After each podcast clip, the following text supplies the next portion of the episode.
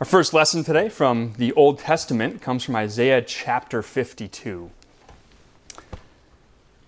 I got to ask you this Do you find feet to be attractive? Actually, please don't answer that question. I don't really want to know. It's really none of my business.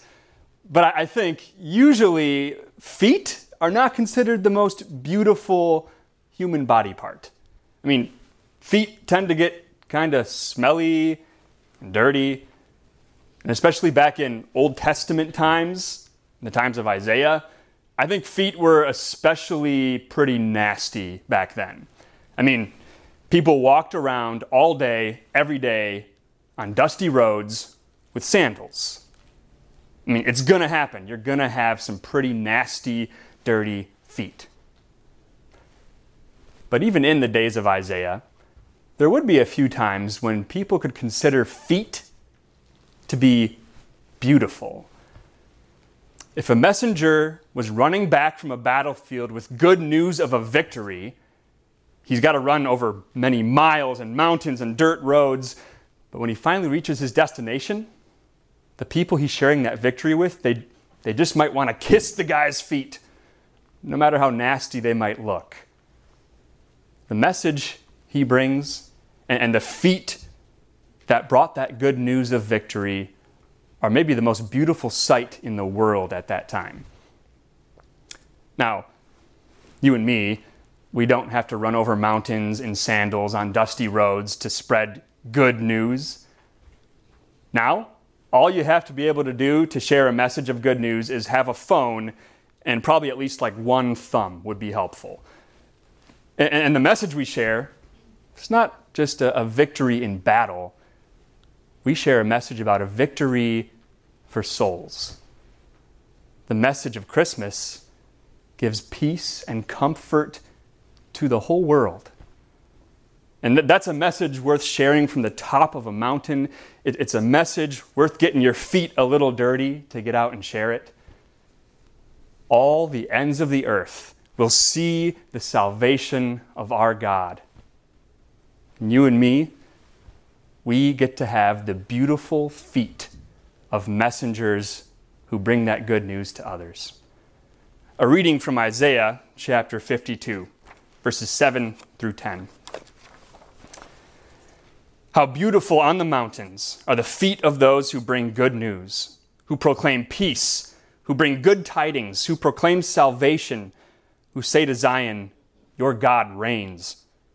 Listen, your watchmen lift up their voices. Together they shout for joy. When the Lord returns to Zion, they will see it with their own eyes. Burst into songs of joy together, you ruins of Jerusalem, for the Lord has comforted his people. He has redeemed Jerusalem. The Lord will lay bare his holy arm in the sight of all the nations, and all the ends of the earth will see the salvation of our God. This is the word of our Lord. Our second lesson comes from Hebrews chapter 1. At Christmas, we, we rightly put a, a ton of focus on the fact that Jesus, God Himself, came to be one of us came to take on human flesh. Jesus is 100% human. Sometimes the fact might get lost, though, that, that Jesus is also 100% God. Hebrews chapter 1, and really the whole book of Hebrews, could rightly have the title Jesus is superior. Why? Because Jesus is God. And as you're going to hear soon, these readings from Hebrews chapter 1, there's a lot of different phrases in here that make that very clear that Jesus is God. We hear that, that Jesus, as God, was present and active in creation. Jesus is the exact representation of God's being. He preserves all things by His word. He has even more splendor and glory than the, the mighty legions of angels in heaven. His throne, His righteousness, they last forever. Jesus is superior. He's God. And I think that knowing this makes the Christmas story even better. I mean, that, that baby lying in the manger there didn't really look like he had all the glory that was being talked about here in Hebrews 1. And, and it sure looked like the, the angels that appeared to the shepherds, they had more glory. They looked superior to Jesus on Christmas Eve. But the angels, they knew who Jesus was. The angels had, had praised Jesus as their creator and the Lord of heaven.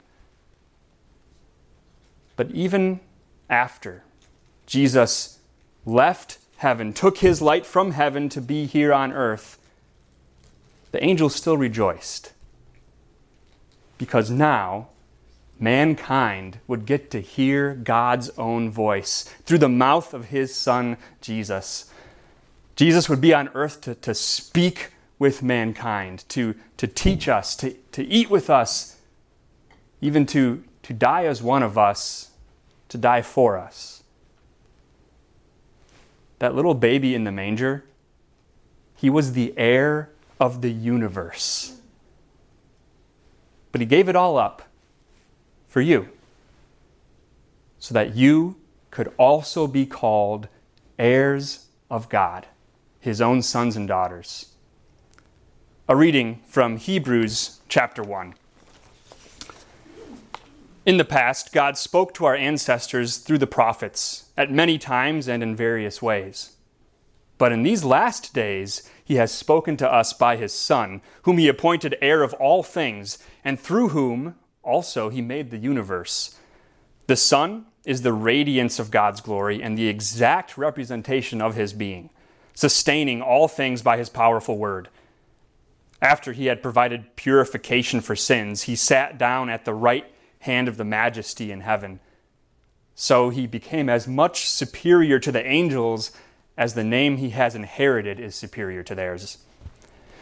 For to which of the angels did God ever say, You are my son, today I have become your father?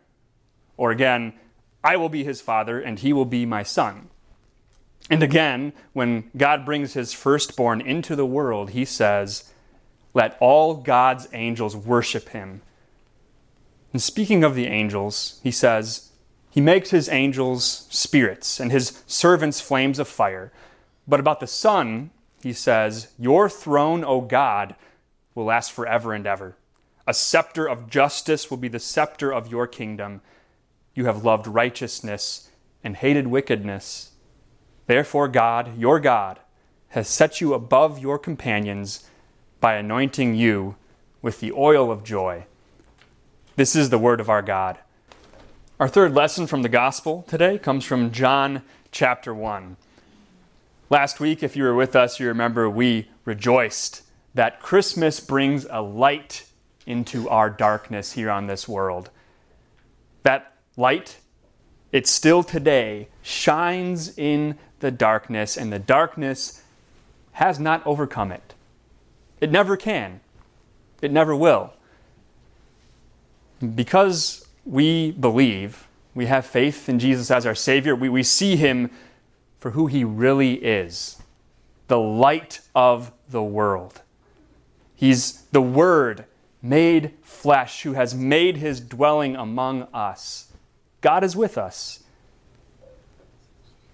But there are still a lot of people out there who, who don't recognize Jesus to be the light of the world.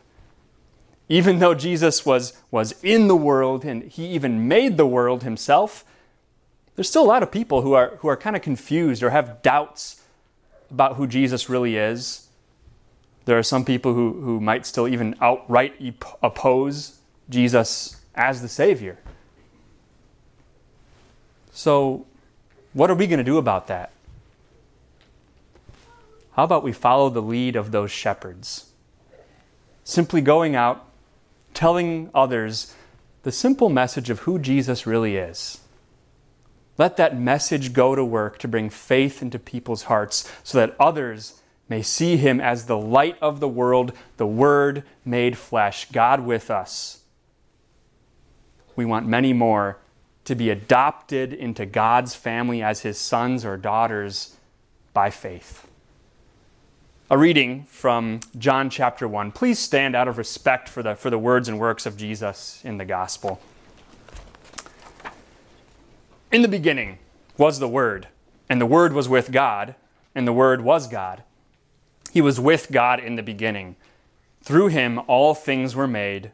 Without him nothing was made that has been made.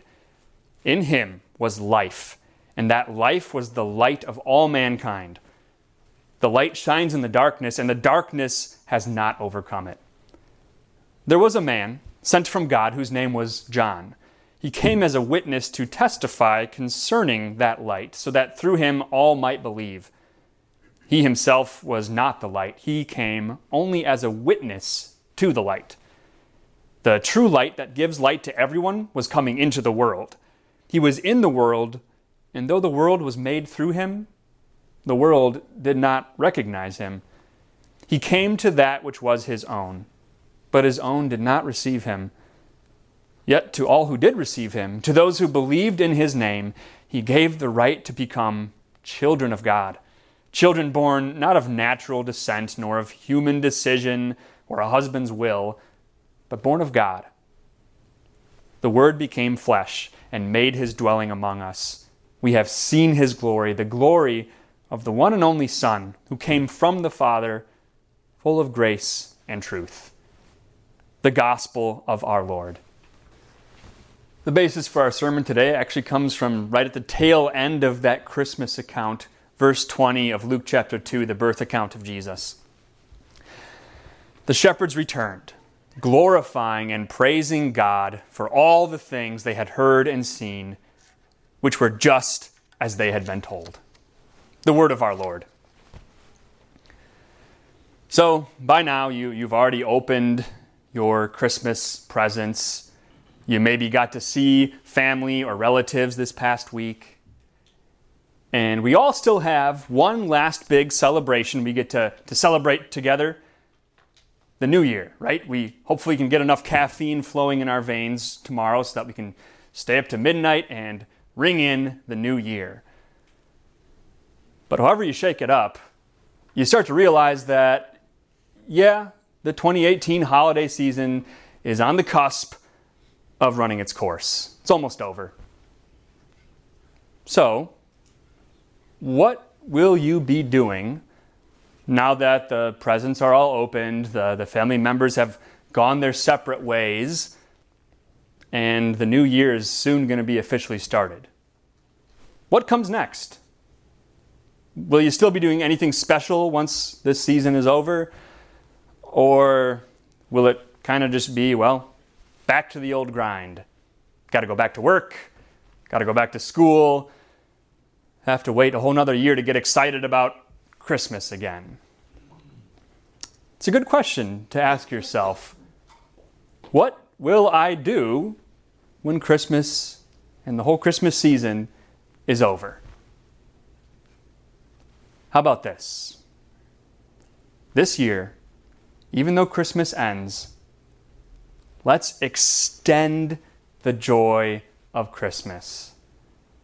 Praise God for all the things that you have heard and seen this Christmas, but then also continue to praise God for the things that you're going to see and hear in the coming year. Let's extend the joy of Christmas just just think again for a while how joyful this first Christmas must have been. I think especially for those shepherds that were out in the fields. I mean, Christmas was not just another normal night for those shepherds. Uh, a normal night for the shepherds might have involved them patrolling around the flock, maybe watching for predators, maybe just simply trying to stay awake as they leaned on their shepherd staff. Because, I mean, most people count sheep to fall asleep, but the shepherds, they had to count sheep and try to stay awake. It's probably a lot harder than it looks. But whether or not those shepherds were sleepy on Christmas Eve, I'm sure they got jolted awake. Because that night, unlike any other night spent in those fields, they had an angel appear to them. We heard the, word that, the words that angel spoke last week. He said, Do not fear. I, I bring you good news of great joy that will be for all the people. Today in the town of David, a Savior has been born to you. He is Christ the Lord. And if, if that wasn't out of the ordinary enough for the shepherds, the next thing they get treated to is a, a full angel chorus singing together Glory to God in the highest, and on earth peace to men on whom his favor rests.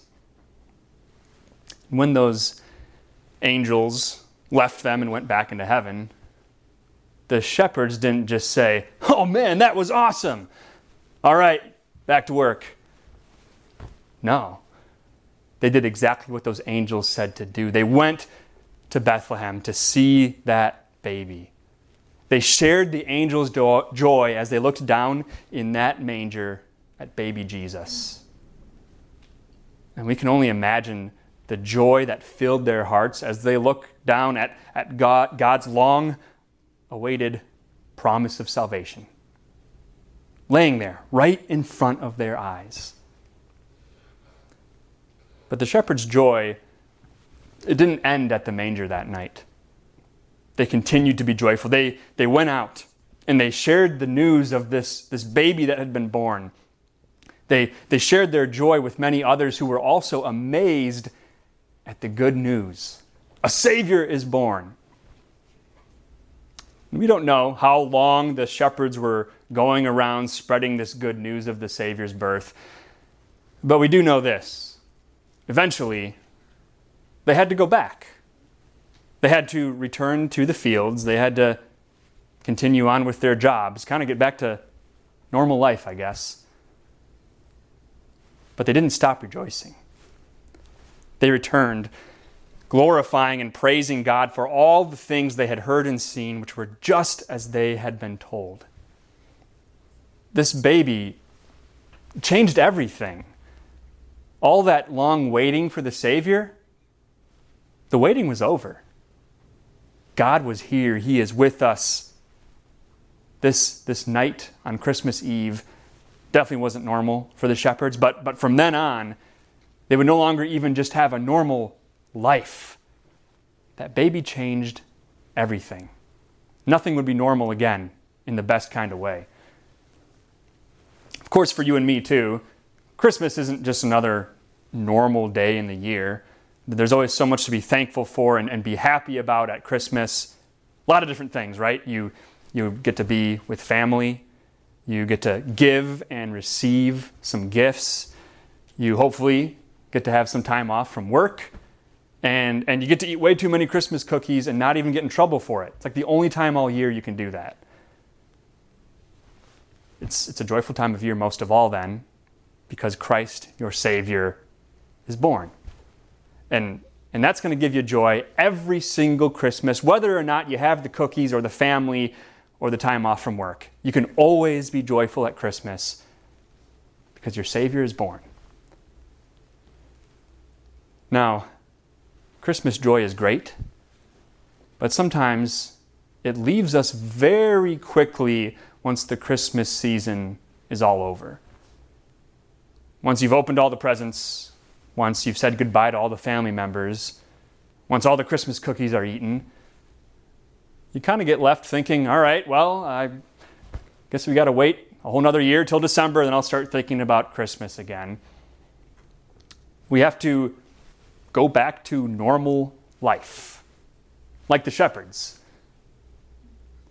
But unlike the shepherds, we might not always be the best at extending the joy of Christmas.